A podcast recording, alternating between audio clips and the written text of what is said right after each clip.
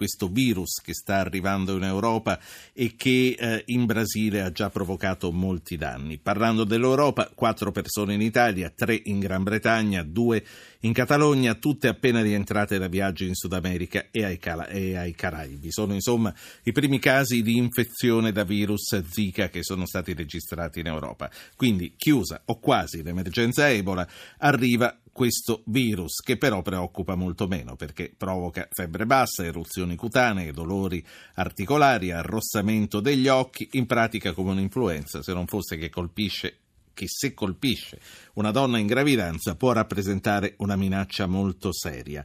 Giuseppe Ippolito, direttore dell'Istituto per le malattie infettive Spallanzani a Roma. Professore, bentornato, buonasera. buonasera.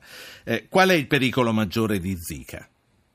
Ma intanto il pericolo è nei paesi colpiti, nell'Africa, del, eh, nel, nell'America centrale e nel, nell'America meridionale. La, si stima che ci possano essere stati in Brasile fino a un milione e mezzo di casi, numeri che, che non determinano preoccupazioni per la, il rischio di morte derivato da questa infezione, ma per una diffusione di un'epidemia che è vero che non fa morire ma, ma dà una sindrome simile influenzale, tra, tra alcune volte anche importante e quello che si è visto è che nelle donne gravide le donne partoriscono dei bambini microcefali con verosimile ritardo dello sviluppo neurocognitivo. Questo è forse il, l'aspetto più importante finora eh, oltre 3.000 bambini sono nati con questa caratteristica ed è fonte di allarme. Fonte di allarme per più motivi, è fonte di allarme perché una malattia di questo tipo con microcefalia non si era mai vista, non si era mai vista con queste dimensioni, i bambini a vederli realmente sono distinguibili immediatamente e questo crea grande allarme. Questo durante la gravidanza viene, eh, viene evidenziato dalle ecografie? Questo dalle... è stato evidenziato da studi fatti sui bambini e su feti. È stato evidenziato che il, il virus è presente in questi materiali, è presente quindi passa da madre a figlio esattamente come passa per via sessuale, perché il, il caso che ha fatto scalpore in queste ultime settimane è una persona che è stata studiata perché aveva del sangue nello sperma e, e, alla fine hanno trovato che dentro aveva zika. La sua compagna, che non era mai uscita dagli Stati Uniti, ha eh, sviluppato un'infezione diagnosticata poi come zika e non poteva averla che acquisita per via sessuale.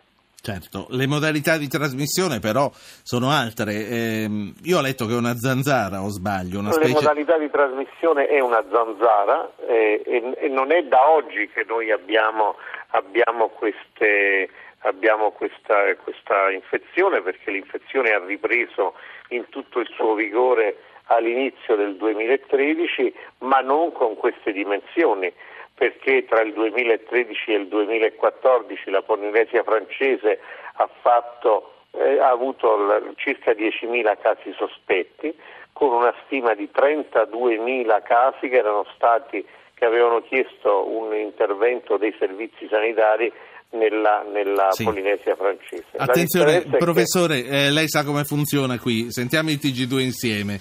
Poi eh, riprendiamo con gli ultimi dettagli. Io ricordo agli ascoltatori che se hanno domande da farle lo devono fare subito mandando un messaggio al 335. Le frontiere interne per due anni al vertice di Amsterdam, il piano per salvare Schengen, Alfano, per ora il trattato è salvo, allarme terrorismo dell'Europol.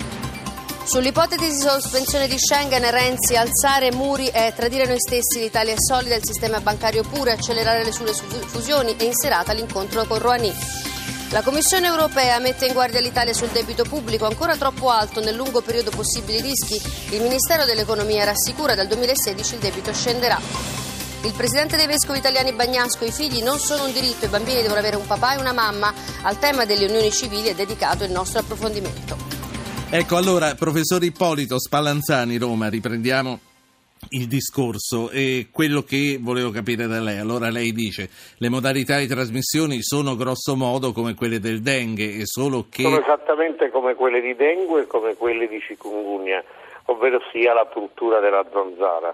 Eh, in termini di gravità il, ci sono pochi casi a manifestazione neurologica negli adulti eh, che vanno da sintomi neurologici fino a una sindrome complessa quale quella della Guillain-Barré, ma sono numericamente, sono numericamente sì, limitati. Senta. Il grosso dei problemi è per le gravide. Le faccio una raffica, sì, le faccio una raffica eh, di domande a risposta breve. Innanzitutto, come difendersi dal contagio, soprattutto se si parte per una zona a rischio? A che cosa bisogna pensare?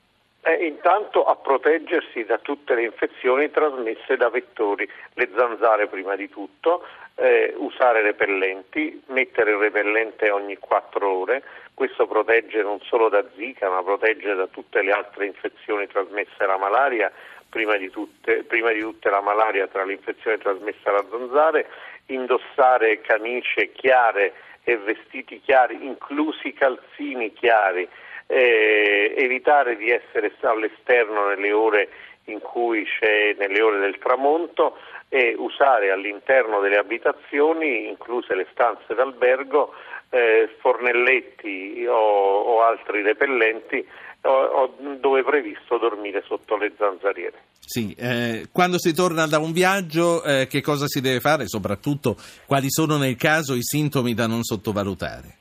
Qualsiasi febbre al ritorno dai tropici deve essere attentamente valutata e tutte le strutture di malattie infettive in Italia sono in grado di valutare la febbre al ritorno dei tropici. Lo Spallanzani ha un ambulatorio specifico su questo, così come ha un ambulatorio per tutte le infezioni in gravidanza che ha inserito la valutazione di Zika tra tutti i percorsi diagnostici, ma non da oggi, da almeno un anno quando il primo caso o da due anni quando sì. abbiamo iniziato a occuparci di Zika. Professor Ippolito, grazie per essere stato a Zapping questa sera e per averci dato queste informazioni. Giuseppe Ippolito è direttore dell'Istituto per le malattie infettive Spallanzani di Roma.